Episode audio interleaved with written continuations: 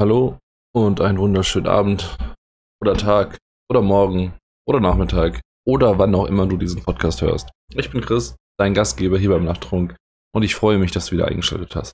Und wenn du das erste Mal eingeschaltet hast, toll, dass du dich für das heutige Thema interessierst, denn heute geht es um das große Thema Cancel Culture und einen Untertitel habe ich noch nicht. Los geht's.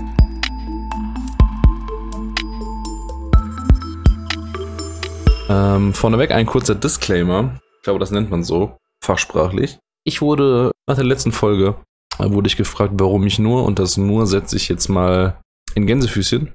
Ich wurde gefragt, warum ich nur Erzieher bin. Denn bei dem Wissen und Ansichten, die ich habe und wie ich die rüberbringe, hätte ich doch irgendwie äh, so nach dem Motto was Gescheiteres lernen können. Ähm, ich gebe zu, ich fühle mich geschmeichelt.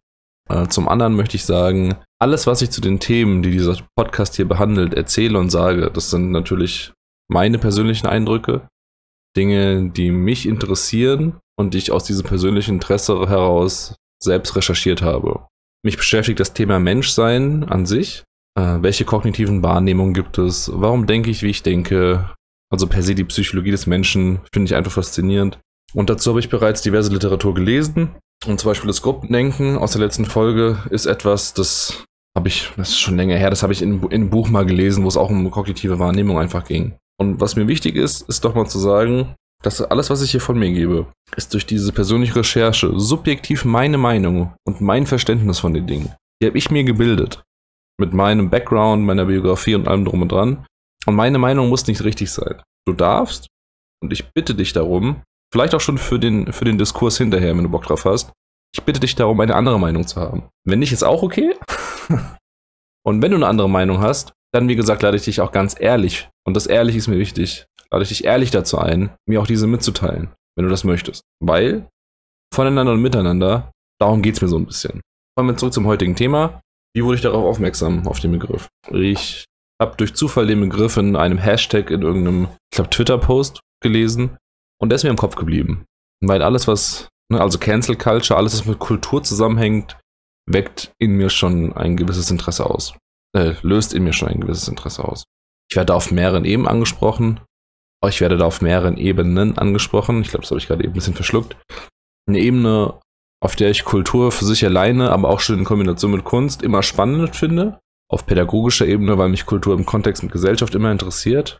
Und auch insbesondere hier Jugendkulturen oder in Anführungszeichen neuartige, neuartige Kulturen interessieren. Und auch die biografische Ebene spielt damit rein, weil ich selbst viele Kulturen oder mich durch viele Kulturen und Jugendkulturen bewegt habe. Und natürlich sowas immer prägende Spuren hinterlässt. Äh, mir fällt gerade auf, ich bin so ein bisschen, ich komme so ein bisschen ins Stocken. War eine lange Arbeitswoche. Ich habe mir hier einen kleinen Eistee gegönnt, der hier vor mir steht. An dem habe ich jetzt auch mal ganz un ungeniert genippt. Ähm, ich hoffe, ich kann es flüssig rüberblingen. Blingen, habe ich halt blingen gesagt? Also ihr merkt, es ist nicht ganz rund was hier bei mir passiert. Es ist 11 Uhr, also 23 Uhr an einem Freitag. Ist auch wieder eine frühe Zeit tatsächlich. Also der Freitag scheint sich irgendwie als frühe Uhrzeit für so einen Podcast irgendwie bei mir einzubürgern. Auch wenn die Folge, die ich mit 72 Stunden Rhythmus angekündigt habe, jetzt schon eine Woche gedauert hat. Das entschuldige ich. Oder das bitte ich zu entschuldigen. Aber jetzt geht's los.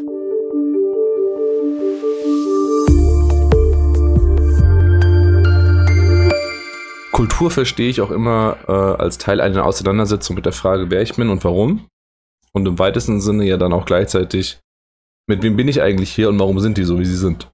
Und der Hashtag ist mir dann nicht nur einmal aufgefallen, sondern mehrmals. Dann habe ich irgendwann gedacht, komm, sagt mir jetzt nichts, ist irgendwas Englisches, guckst du dir mal das ganze Ding an. Also was bedeutet der Begriff eigentlich? Und je nachdem, welchen Google-Treffer ihr euch da jetzt als Recherche irgendwie, wie ihr euch da bedient, gibt es mehr oder weniger ausführliche Beschreibung. Wenn man mich jetzt fragen würde, dann würde ich sagen, dass der Begriff für eine neue Art der Ausgrenzung steht.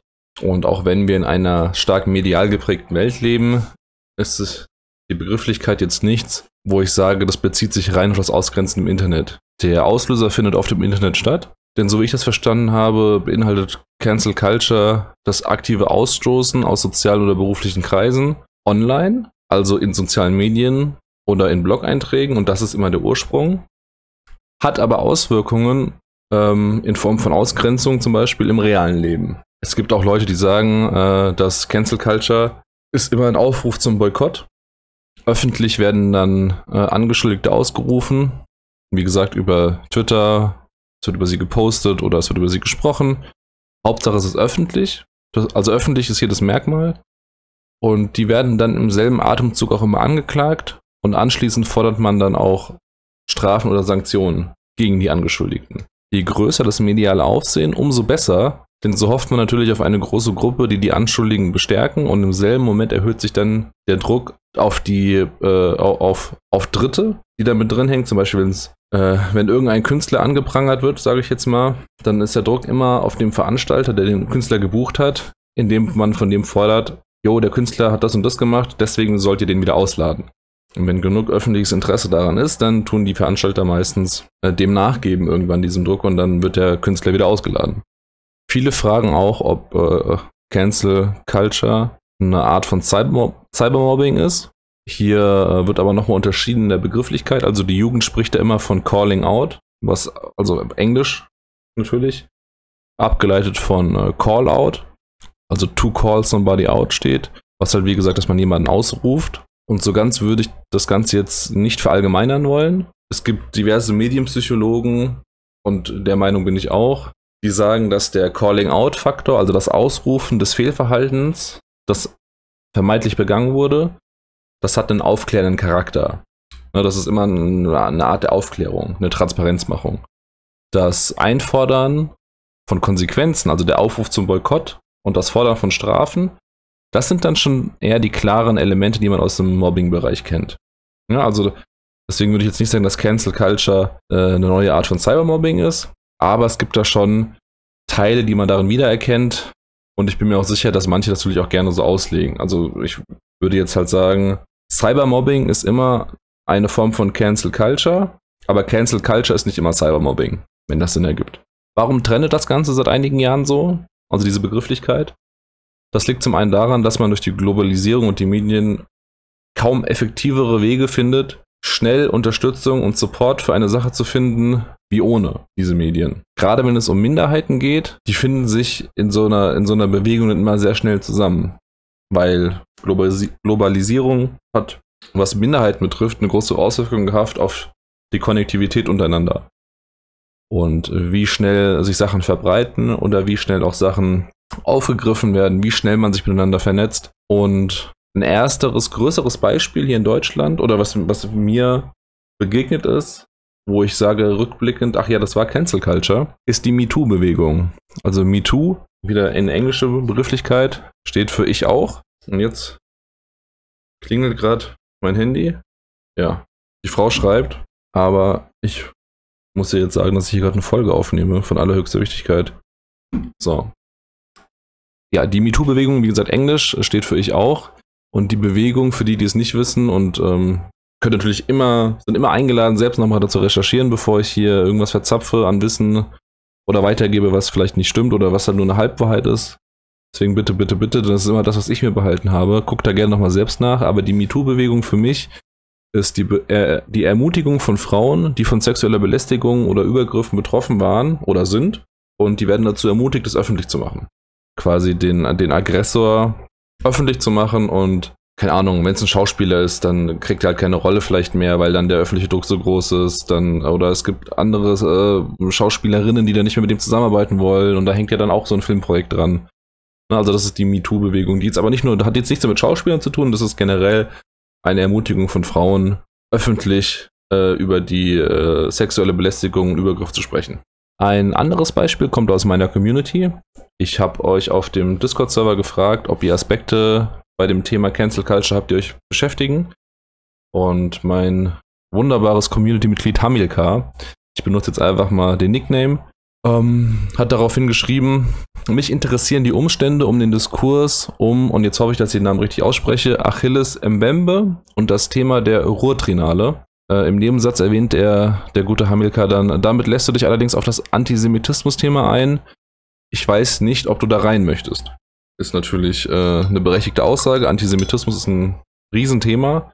Ich versuche aber jetzt natürlich, also ich muss jetzt ehrlicherweise zugeben, dass ich bei dem Begriff Antisemitismus schon kurz geschluckt habe. Nicht, weil ich mir meine eigenen Position in dieser Thematik nicht sicher bin. Also ich weiß jetzt nicht, ob ich das erwähnen muss, aber ich bin gegen Antisemitismus. Ebenso bin ich gegen Rassismus, Faschismus, so rechtsradikale Bewegungen, rechtsradikale Ideologien.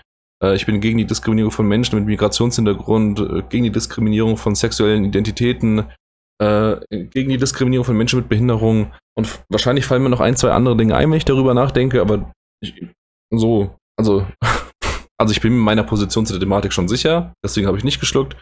Geschluckt habe ich halt einfach schon, weil es halt einfach ein riesengroßes Thema ist. Also Antisemitismus für sich selbst. Da könnte man etliche Folgen zu machen. Ich bin mir selbst gar nicht sicher, ob ich für ein solch komplexes Thema überhaupt intelligent genug bin. Muss ich jetzt auch mal ehrlicherweise zugeben. Ich bin jetzt kein äh, Anthropologe oder sonstiger Forscher für irgendwas oder auch, ich bin auch kein Antisemitismusbeauftragter.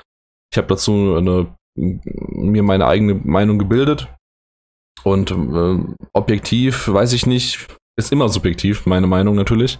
Aber ich kann ja probieren, diesen Fall um Achilles im Bembe zu konturieren. Und da gebe ich mir jetzt allerbeste Mühe. Da steigen wir jetzt ein und nachher im zweiten Teil des Podcasts, Fazit, gehe ich da nochmal mehr ein bisschen, was ich davon halte, ein, aber jetzt wirklich erstmal nur versuche ich hier mal äh, die Umstände euch aufzuzeigen.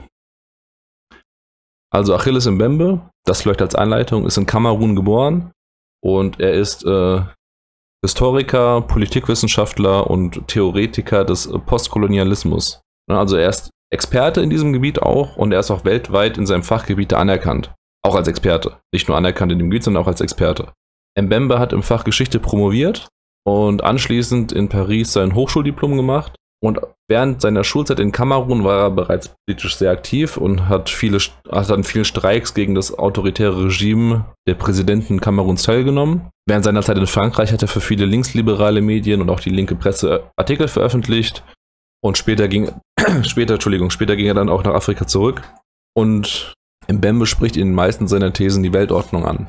Ähm, was ich damit meine oder was ich da, oder was, was damit gemeint ist, er übt Kritik dahingehend, dass er global agierende Firmen und die westliche Welt dahingehend anklagt, dass sie diktatorisch geführte Länder finanzieren und so das Ganze unterstützen. Sein Leben und seine Arbeit sind von dem Thema der Apartheid geprägt.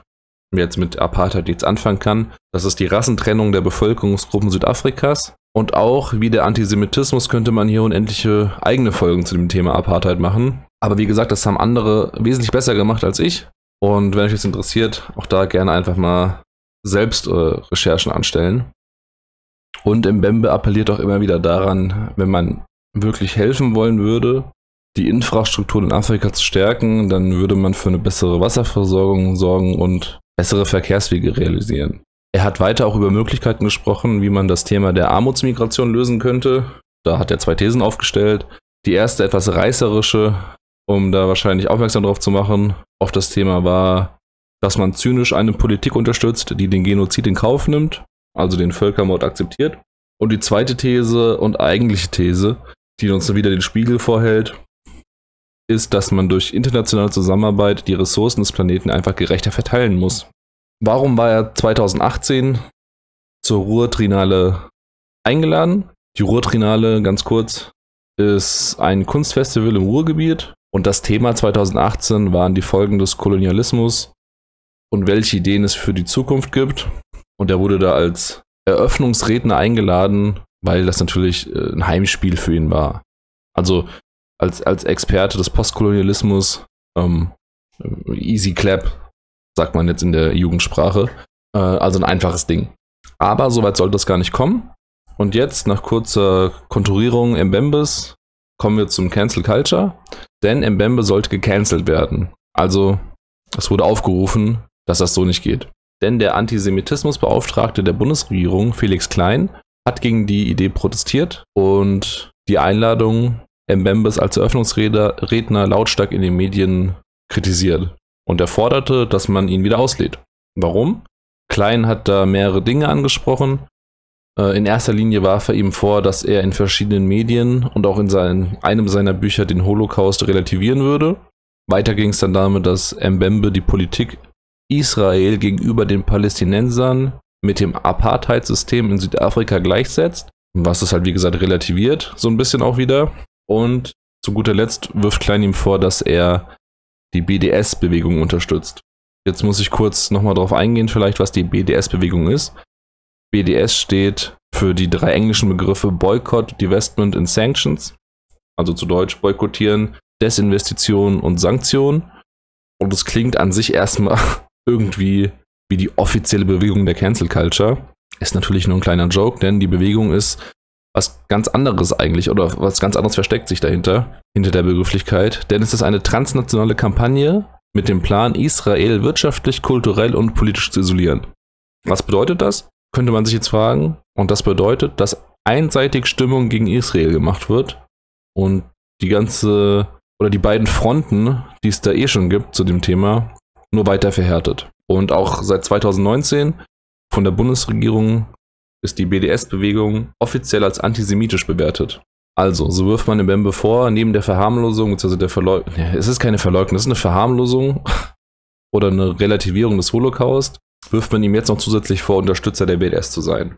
Und als dritten Punkt hat Mbembe offen Kritik an der Politik Israels ausgeübt und das hat Klein ganz klar als antisemitisch beurteilt. Mbembe hat sich dann in einem anderen Artikel äh, nur dazu geäußert, dass er die BDS überhaupt nicht unterstützt, dass das gar nicht stimmt. Und zu dem Vorwurf, dass Kritik an der Politik Israels antisemitisch wäre, hat er gesagt, wenn jede Kritik der israelischen Regierung gleichbedeutend mit einer antisemitischen Äußerung wäre, dann wäre ein Drittel der israelischen Bürger, obgleich selbst Juden, antisemitisch.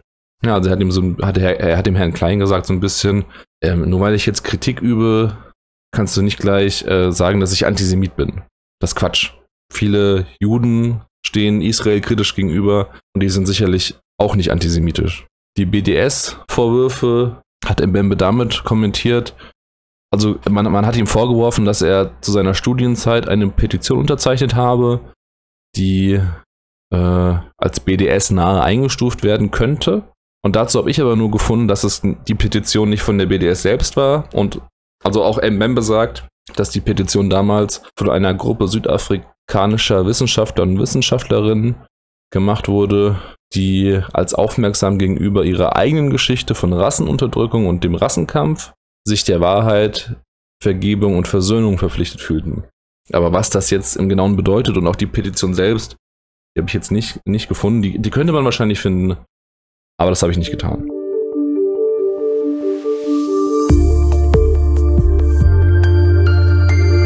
So. Jetzt haben wir das mal so ein bisschen konturiert. Nochmal kurz jetzt vielleicht äh, an der Stelle, die Ruhrtrinale wurde während der Corona-Pandemie, also durch die Corona-Pandemie abgesagt in der Gänze. Deswegen werden wir wahrscheinlich nie wissen, ob Mbembe da ge ge ge äh, gecancelt worden wäre oder nicht. Ich habe auch, glaube ich, einen kleinen Fehler gemacht. Ich glaube, ich habe davon gesprochen, dass die Ruhrtrinale 2018 war, richtig? Ich glaube, die war aber 2020. Weil sonst würde das ja mit der. Also ich glaube, 2018 hatte, hat man die Einladung an ihn geschickt und die Ruhrtrinale selbst war aber 2020. Bevor ich jetzt nochmal meine Note zu dem ganzen Thema hinterlasse, also auch nochmal Cancel Culture und äh, in was das alles mit reinzieht, ich habe jetzt nicht so das Gefühl, weil es ein recht großer Brocken ist, dass ich, äh, also irgendwie habe ich jetzt gerade das Gefühl, als wäre ich da keinem, keiner Thematik richtig gerecht geworden. Ich hoffe, ich konnte euch ein bisschen näher bringen, was Cancer, Cancer, wahrscheinlich Cancer, was Cancel Culture bedeutet. Der Exkurs zu den Themen MeToo, also zu der MeToo-Bewegung oder auch Causa Mbembe, zeigen einfach, welche Dimensionen sowas annehmen kann. So eine, also was, was, wo Cancel Culture uns überall begegnet. Ich versuche nochmal zusammenzufassen. Cancel Culture ist eine öffentliche Bestrebung, Personen oder Organisationen auszuschließen, sie zu boykottieren oder sie oder und sie zu sanktionieren. Welchen Personen und Organisationen, Personen und Organisationen, denen man beleidigende, unanständige, diskriminierende oder sogar rassistisch oder und antisemitistische Aussage oder Handlung vorwirft. War ein langer Satz, ich hoffe, der hat Sinn ergeben. Was halte ich von Cancel Culture? Also, mir ist aufgefallen, dass wenn ich mich im Internet bewege, dann ist mein, dann ist mein, also meine, also wenn ich auf Twitter bin, auf meinem Twitter-Profil und da meinen Feed sehe, für alle Leute, die jetzt mit dem, mit dem Begriff Feed nichts anfangen können, das ist einfach, Twitter ist eine, eine, eine, ein sozialer Dienst. Mir fällt mir gar kein anderes Wort an. Naja, Twitter ist, äh, Twitter ist ein soziales Medium. Das klingt auch dumm. Wieso fällt mir, wieso kann ich Twitter nicht anders beschreiben? Naja, okay, wenn ich weiß, was Twitter ist, googelt es bitte einfach. Twitter ist ein Kurznachrichtendienst, so ein bisschen online. Na, ist auch, stimmt auch nicht. Twitter ist einfach Twitter. Und da habe ich einen Account und da logge ich mich ein und dann sehe ich da alles, was andere Leute tweeten. Tweeten ist einfach, was die schreiben. Die haben dann 144 Zeichen in so einer Nachricht und können da schreiben, hey, hab mir gerade in die Hose gepinkelt, Scheißtag. So, und dann können das andere lesen, darauf reagieren und das kommentieren. Und der Twitter-Feed ist immer die Startseite von Twitter, wo du immer die heißesten News von Leuten siehst, denen du folgst oder was gerade ak aktuell so am, am meisten trendet. Und dieser Twitter-Feed ist voll mit Cancel Culture. Zu wirklich den unterschiedlichsten Themen. Das fängt an von, dürfen Frauen wirklich die Fehler von Nutzungsbestimmungen auf der Plattform Twitch TV ausnutzen, um geldwerte Vorteile zu erlangen? Wer jetzt nicht weiß, von was ich rede, der muss, der kann das gerne mal googeln. Ähm, dann scrollst du ein bisschen weiter, dann gibt es die Gender-Diskussion und man versucht Person XY zu canceln, weil äh, die Person falsch oder gar nicht gegendert hat. Und da scrollst du ein bisschen weiter, dann kommt äh, boykottiert die UEFA, weil sie geldgeil sind und verbieten, dass die Allianz Arena drei Stunden lang Regenbogenfarben leuchtet. Was äh, übrigens aus meiner Sicht eine komplett, also die, die Aktion darunter aller Sau UEFA, ganz ehrlich. Also Mehr möchte ich jetzt, also mehr will ich da gar nicht sagen. Das ist einfach eine Scheißaktion gewesen, UEFA. Dann, wie gesagt, kommt immer mal so ein, so ein Thema wie Mbembe, kommt auch nochmal mit rein. Und dann die MeToo-Bewegung, immer noch aktuell. Und das Fiese darin ist, das sind alles wichtige Themen. Alles große, wichtige politische und gesellschaftliche Themen. Was mir aber auffällt und was ein Problem in der äh, Cancel Culture ist, ist die kollektive Zensur, die darin entsteht. Es gewinnt nicht der, der durch Argumente und Recherche überzeugt und Probleme transparent darstellt. Die Aufgabe obliegt immer bei dem User, der das unterstützen will oder nicht. Aber es gewinnt immer der, der öffentlich mehr Druck ausüben kann, der äh, die, die meisten Anhänger generieren kann für seine Meinung. Es gibt so viele Negativbeispiele, also in meinen Augen Negativbeispiele, wo Cancel Culture versagt hat oder wo man die Probleme, um es anders zu beschreiben, wo man die Probleme deutlich erkennt. Also zum Beispiel äh, Dieter Nuhr ist vielleicht auch dem einen oder anderen Begriff. Der sollte, war es letztes Jahr? 2020, 2009, ich weiß es nicht mehr. Für die, ähm, der sollte für die DFG, äh, DFG ist Deutsche, äh, Deutsche For Forschungsgemeinschaft? Ich glaube Deutsche Forschungsgemeinschaft. Und die hatten, hatten die Geburtstag, ich weiß es nicht mehr. Auf jeden Fall hatten die, äh, stand es unter dem Thema irgendwie äh, DFG äh, für das Wissen entscheiden, war irgendwie, war irgendwie der, der Slogan. Und da haben sie, eine, da haben sie den Herrn, Herrn Nur haben sie dann quasi engagiert, dazu eine, zu performen, sage ich jetzt einfach mal. Und in, dem, in dieser Kabarettnummer, die, die der Nur dann da aufgeführt hat, äh, gab es eine Passage über Fridays for Future. Fridays for Future, wem das jetzt kein Begriff ist, ich muss jetzt, ich, dieses, das ist die Folge, wo ich euch sage, recherchiert bitte, wenn es euch interessiert. Weil ähm, wir haben heute so viele große Themen, ey, die wir anreißen. Auf jeden Fall hat er da eine Passage über Fridays for Future gemacht und die kam bei einem Teil der Menschen einfach nicht gut an. Und dann hat man ihm vorgeworfen, dass er die Klimakrise verharmlost. Also das stand im Raum. Ähm, dann wurde der Cancel-Hammer rausgeholt und öffentlich über Twitter und die sozialen Medien, Instagram, wurde so viel Druck auf die DFG ausgeübt, dass innerhalb von zwölf, äh, ich glaube nicht mal zwölf Stunden, haben die einfach den kompletten Beitrag gelöscht. Haben einfach komplett gelöscht. Kommentar, also fast kommentarlos auch. Die haben dann nur getwittert, ja, ey, sorry, war eine dumme Idee, wir haben es gelöscht. Und das ist, finde ich, ein klasse Beispiel dafür. Und ich will ja jetzt meine Meinung zu der ganzen Thematik mal außen vor lassen, aber es ist ein klasse Beispiel dafür, dass kritische Stimmen mit Cancel Culture sehr schnell mundtot gemacht werden können. Also das ist schon fast ein Totschlagargument. Und da kann man sich im weitesten Sinne schon fragen, ob die Meinungsfreiheit durch die Cancel Culture Bewegung bedroht ist. Und gerade, also gerade der Bereich Kunst. Äh, Kunst ist oftmals Gesellschaftskritik. Und das ist ein steter Prozess. Und da jetzt, es gibt immer Kritiker und Leute, die das gut oder schlecht finden. Und da jetzt jedes Mal äh, Cancel Culture rauszuholen und äh, einfach nur der Kritik willen die, die Zensur auszusprechen, also das ist schon heftig. Also auch wenn wir uns jetzt nochmal objektiv den Fall im Bembe angucken. Also erstmal der Zusammenhang. Also ich bin wirklich kein Experte auf diesem Gebiet und ich habe mich da auch wirklich wahrscheinlich nur am obersten, also so auf der auf einen Meter von dem Gewässer in der Tiefe bewegt. Von einem gefühlt 500 Meter tiefen See wahrscheinlich. Und ich habe so oben ein bisschen rumgeplätschert.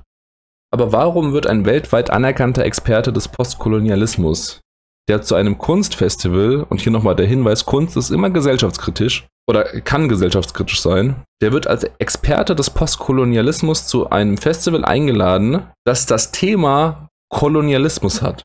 Wieso versucht man ihn zu zensieren oder zu boykottieren, weil der Antisemitismusbeauftragte ein Problem mit ihm hat. Also allein der Zusammenhang ist für mich erstmal objektiv fragwürdig. Ich verstehe den Gedanken und unterstütze den Gedanken, dass als antisemitisch eingestufte Person oder Organisation keine Bühne kriegen sollten.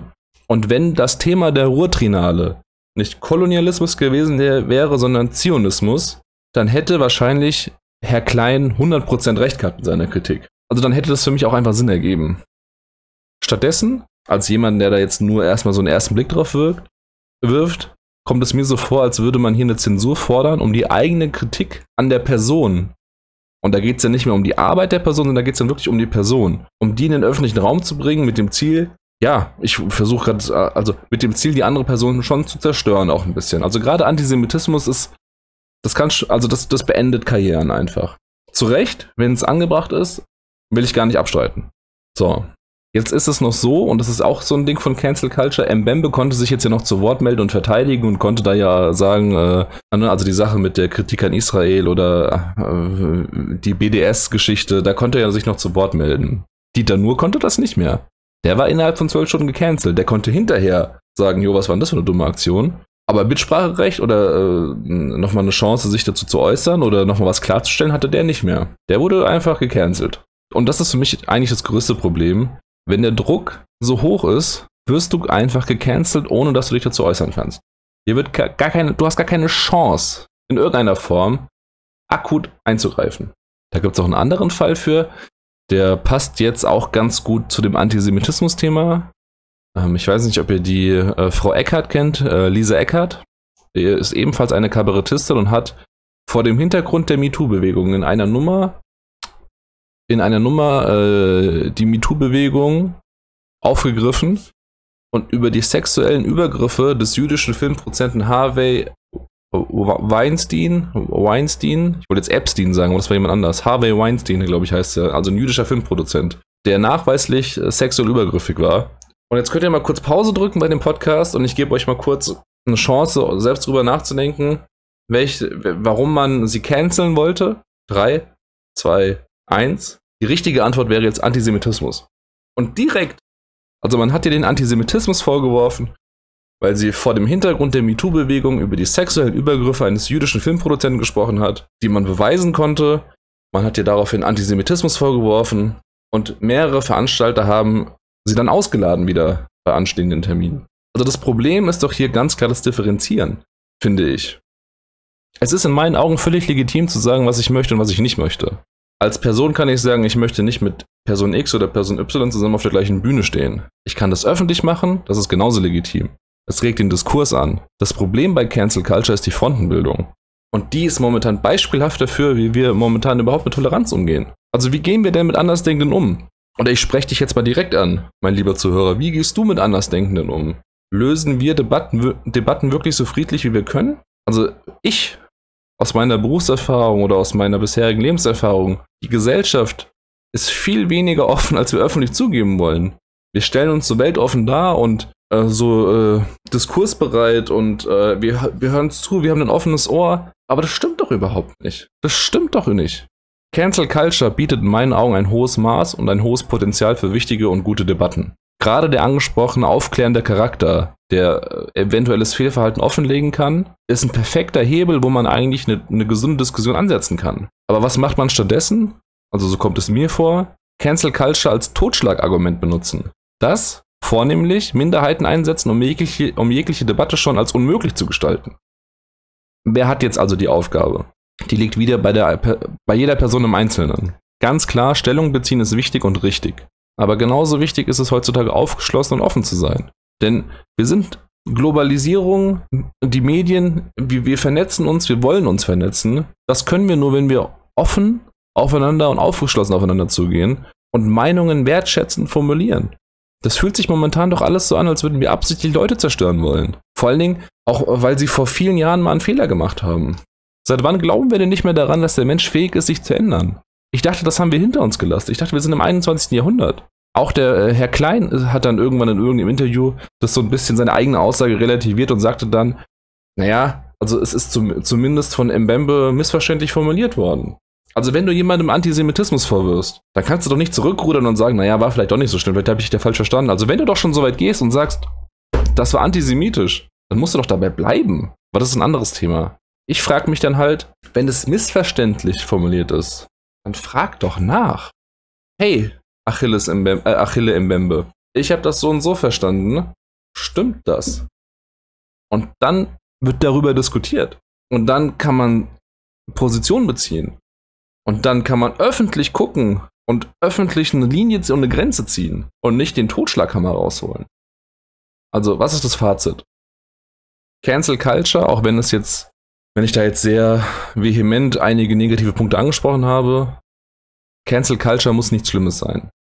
Momentan ist es oftmals noch übertriebene Stimmungsmache und ich muss dazu sagen, auch eine übertriebene Stimmungsmache von der vermeintlich linken Internetblase. Also jedenfalls kommt mir das hier so in Deutschland vor. Das ist jetzt gar nicht abwertend gemeint. Durch meine Positionierung vorhin habe ich auch mich eher dem, dem linken Spektrum zugeordnet. Aber objektiv betrachtet ist die Stimmungsmache bei Cancel Culture schon eher für mich dazu zu ordnen. Politische Korrektheit zu diskutieren ist wichtig. Aber dafür brauchen wir, wie bei jeder Diskussion, Spielregeln. Der Fokus sollte darauf liegen, dass wir weg von diesem Totschlagargument kommen und Debatten zulassen. Das Miteinander ist doch das, worum es eigentlich, also worum es eigentlich geht. Engstirnigkeit und Intoleranz verhindern immer ein offenes Zusammenleben. Man muss sagen dürfen, was man möchte und was nicht. Man muss Bedürfnisse äußern dürfen. Und das versuche ich schon den Kindern auf der Arbeit täglich beizubringen. Und dazu gehört auch Gefühle von sich selbst zu erkennen, zu binnen und auch Gefühle bei anderen zu erkennen und vor allen Dingen zu respektieren. Es gibt nicht nur schwarz oder weiß. Es gibt einen dazwischen. Und es ist immer der Mittelweg, der der richtige ist. Extreme haben noch nie langfristig für Erfolg gesorgt. Niemals. Ich möchte jetzt auch, glaube ich, hier einfach den Punkt setzen für heute, bevor ich mich hier im Kreis drehe. Ich habe vieles hier heute angerissen und alles davon wäre eine eigene Folge würdig. Also wirklich gerade die großen Themen Antisemitismus, Apartheid, der BDS, äh, Zionismus, ähm, Meinungsfreiheit, Zensur. Also da kann man echt wirklich, da kann man, also das ist jetzt wirklich eine geballte Ladung gewesen. Und ähm, wir sind auch so ein bisschen, na, wobei wir sind nicht ganz weg von Cancel Culture. Ich finde, ich finde, ich habe schon, also ich, ich weiß nicht, ob ihr das auch so seht, aber ich finde, wir sind da schon dran geblieben. Ähm, ich hoffe, dass ich den einen oder anderen Impuls für einen Denkanstoß setzen konnte. Das würde ich mir wünschen. Ich für meinen Teil werde aufgrund der Recherche, die ich betrieben habe, noch in diverse weitere Richtungen ähm, weiter recherchieren aus eigenem Interesse. Ich wünsche euch eine gute Zeit. Bleibt gesund, tut mir den Gefallen, lasst mir eure Meinung im Discord da. Der Link äh, ist in der Beschreibung. Also da, hier gibt es eine Linktree-Beschreibung, die ich mal anspreche. Da findet ihr den Discord-Server. Da findet ihr aber auch mein Twitter-Profil oder Instagram. Da könnt ihr mir auch Nachrichten schenken, äh, schenken, vor allen Dingen. Schicken könnt ihr mir die da. Und ihr könnt mir auch Sprachnachrichten schicken. Die könnte ich sogar direkt hier in den Podcast einbauen und immer Bezug drauf nehmen. Vielleicht, wenn sich das einbürgert, dass ich da regelmäßig Sprachnachrichten von euch bekomme, kann man da sogar einen eigenen Teil hier im Podcast für machen. Und zwar auf anchor.fm, also a-n-c-h-o-r.fm slash Nachttrunk. Äh, da steht dann bei jeder Folge Nachricht senden und das sind Sprachnachrichten. Es gibt eine Anchor FM App fürs Handy. Ich bin mir sicher, das geht am PC auch irgendwie. Ich krieg das schon hin. Vielen, vielen Dank fürs Zuhören. Wie gesagt, ich würde mich freuen, wenn wir darüber noch ein bisschen weiter debattieren können. Wenn ihr mir eure Eindrücke von dem Ganzen vermittelt. Ansonsten gibt's ein Küsschen von mir jetzt. Ich war der Chris. Ich bin vermutlich auch noch der Chris, wenn ihr das hört. Jedenfalls hoffe ich das. Und ich bin raus. Macht's gut.